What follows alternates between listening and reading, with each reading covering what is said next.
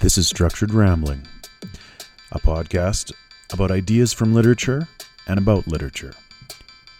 Episodes can focus on a single text or a theme from multiple texts. My name is Paul Sonseby. Welcome.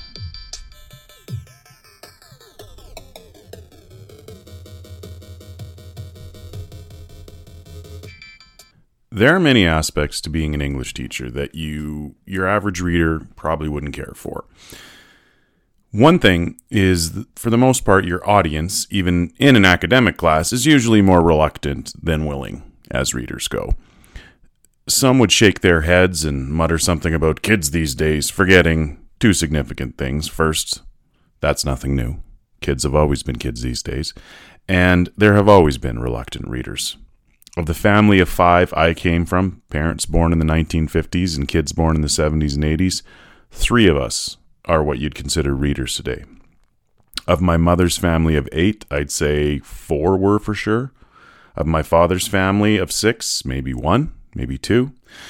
So it's not a kids these day, kids these days thing.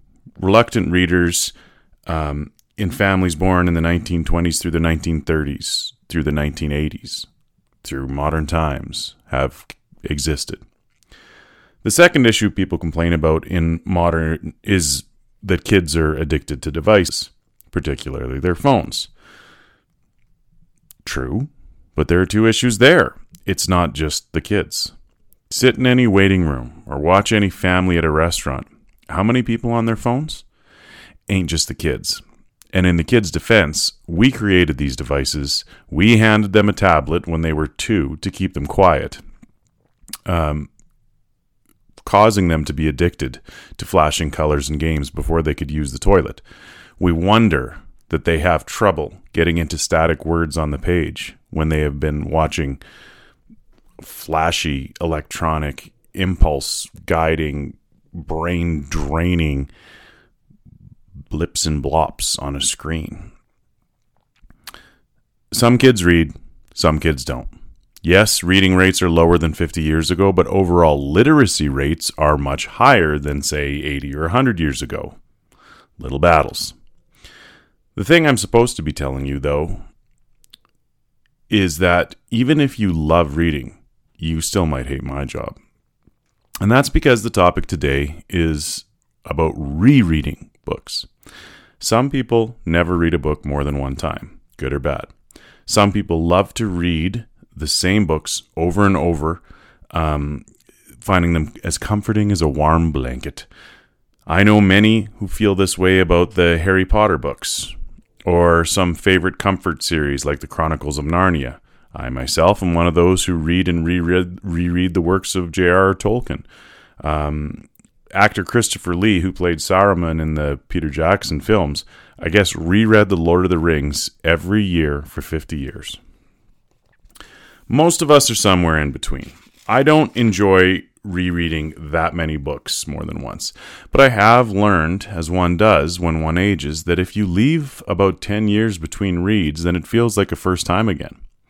What's always amazed me personally is how different a second read can be if you let yourself have it. There are a lot of books I didn't think a whole lot of on a first read that I adored on a second. I reread every novel and every story I teach every time I teach them. And yes, that's work, but I don't know any other way to do it but to feel as fresh as the kids on the read of the book. And that means I'm probably nearing 40 reads of The Great Gatsby, which I love, and about the same of Lord of the Flies, which I don't, but that's an aspect of the job. Sometimes I will only rely on audio versions, but usually only with something I've read a thousand times and is maybe a bit lengthy. Most of the time, I stick to paper. And you know, something that strikes me every time I reread a book, something new pops out. It amazes me because it goes to show how many things we miss on a first read, and most of us only read the majority of books we read one time only. Here's an example. I read Yann Martel's Life of Pi right after it came out. There was a lot of chatter about it, and shortly it would be winning the Man Booker Prize. It's one of the most significant, one of the most significant uh, Canadian novels to come out in the past half century.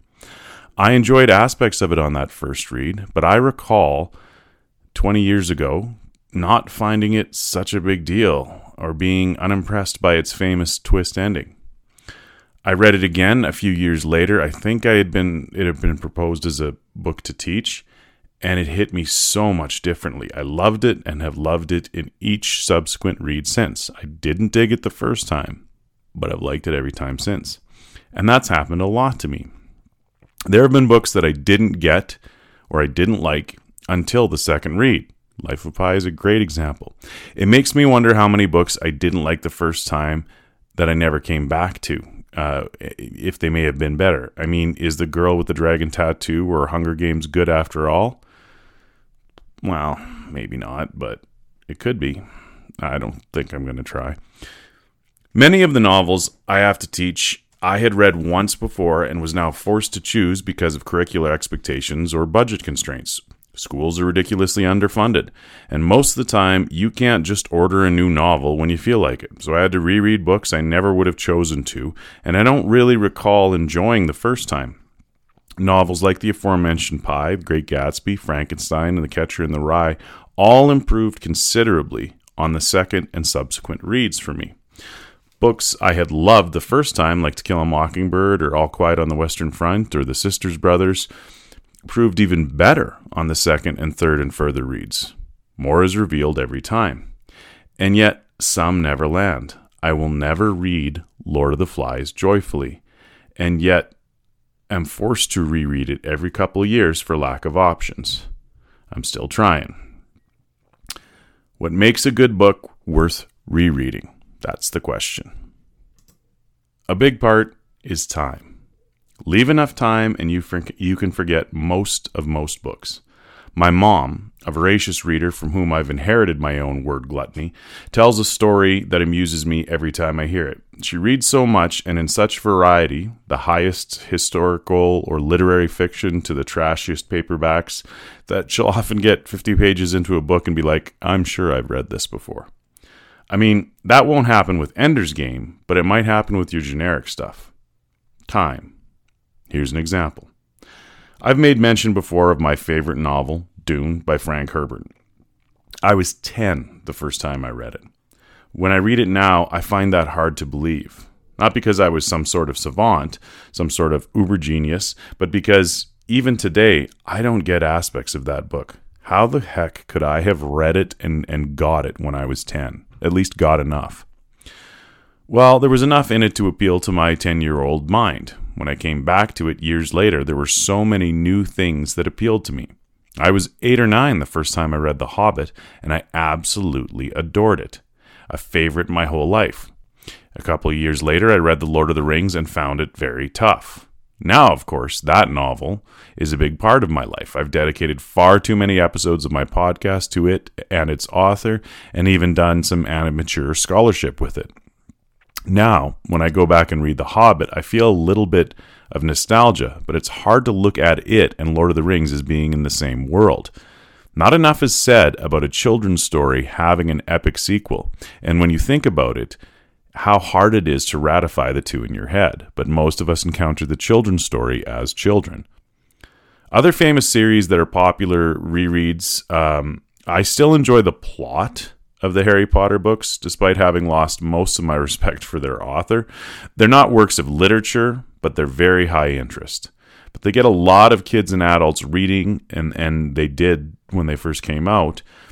Um, when that was getting tougher and tougher to do. The biggest thing I can applaud, it's like the Hunger Games. Um, Harry Potter's better than the Hunger Games, but I, I applaud them for just getting people to read. Um, it's amazing world building and amazing characterization, though by book four, you're you need an index to keep all of these characters straight. Too many characters, but a very satisfying conclusion, except all the camping in book seven but I enjoy the rereads, and my sons love them. A series I've read fully twice and have never appreciated, never got anything out of, is C.S. Lewis's Chronicles of Narnia. I've read The Lion, the Witch, and Wardrobe a few more times because I've had to teach it to English language learners. I find those who love Narnia either read it as really little kids, much younger than when you would read Harry Potter or The Hobbit, or else Christians who feel guilty reading fantasy literature. I'm sorry, I really don't like this series or its author, nor any of his preachy nonfiction, and the reread reveals just how hard it is every time. Forget the poor quality of the writing, forget the hodgepodge of myths and legends, um, feeling like you're reading a, a, a dumped toy box. The worst part about Narnia is it's so preachy, hitting you over the head with its Christian morality and allegory. Lewis was a born again who then felt he was an expert enough to tell everyone else how to behave like good Christians. And there's nothing worse. The Narnia books are also an incredibly sexist work, getting worse as they go on to the point of being purely chauvinistic in the treatment of the character Susan in the last battle. But read Lewis's essays and you see him. He's an old fashioned Christian sexist of the first order.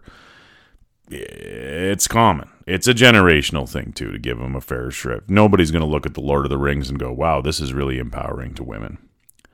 So, reread a series and it makes you mad. I doubt I'll ever reread it again. As a lover of fantasy and children's literature, I feel that Narnia they're the most overrated and even potentially harmful series kids can encounter. At least J.K. Rowling keeps her bigotry to what she says outside the books. Sorry, I, I may be being too harsh, but I, I don't dig on Narnia. I don't think rereading gains much from plot stories, though. I think the best books to reread, you are rereading because of the writing, the, the way they're written. That those are the best ones to reread. The plot driven ones, not as much. When I consider the books or authors I most enjoy rereading, the list quickly resolves itself into authors whose style, at least for one book, I admire and enjoy. Something in the way they write strikes me each subsequent read. That's where Life of Pi fits. I learned once that Martel tried to model his prose on the rhythm of waves, as Pi spends most of a year lost at sea, and that would be a constant sound for him. You can't not hear that rhythm as as you as you read it uh, once you know it exists. The Great Gatsby, a book I have reread and retaught probably more than any other, is so tightly constructed. Each single word feels like it's been carefully selected and weighed. The, this leads to the triumph of some beautiful passages, some of the greatest in English. The last two pages are in, in some of the best writing I've ever read in my life. That that boat speeding against the stream outro. He was admired and emulated by Hunter S. Thompson, who I love reading, but whose actual plots aren't much to behold. In fact, beyond Fear and Loathing in Las Vegas and his juvenile work, uh, Rum Diary, he's mostly a bizarre nonfiction writer, but a heck of a lot of fun to read. Ernest Hemingway, for all his chest thumping masculinity, I can read over and over and over again any book, but his plots are generally sparse, sometimes uninteresting. You only read him for his style. Greatest are those who have magnificent prose wrapping up captivating plots. The rare combinations Margaret Atwood, John Steinbeck, Alice Munro, Guy Vanderhaeghe. People feel people feel this way about Salman Rushdie and Michael Ondaatje, though their writing is a bit tough for me. Uh, I've never been a I respect Salman Rushdie so much. I've never been much of an Ondaatje fan because it's just so much work to get what he's got coming back to Herbert and Dune, this is where this is where it is. Yes, it's a science fiction book, um, an imperial drama, but Herbert is a gorgeous writer. Sometimes you just get lost in the how and the what doesn't matter too much. As I've said, I love Lord of the Rings, but not often for Tolkien's style.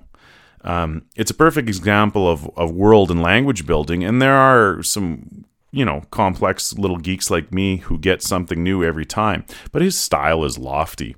When I turn to when it turns to the epic, it emulates much older, sometimes epic, sometimes biblical styles. It's full of archaisms like behold and thee and thou and whither, hither and thither and lo. This can be very off putting to modern readers. Don't get me wrong, he can gra- craft some great passages at times. But Tolkien is never studied for his style first. Those style types like the the Hemingways and the Steinbecks and the Atwoods, I can pick up and just read a random page. And they tend to be pretty good at short stories too, which is a topic for an upcoming episode, just the craft of short story writing. As I think about it, the most rereadable books are about voice because it's like listening to a song you like over and over again. I can hear the same good song again and again and again. Rereading books is not something everyone does, even devoted readers. I know that there are people who read a book once ever who would never dream of repeating the process, even with books they like. But I have found where you are and what you're doing may affect the reading process as much as anything.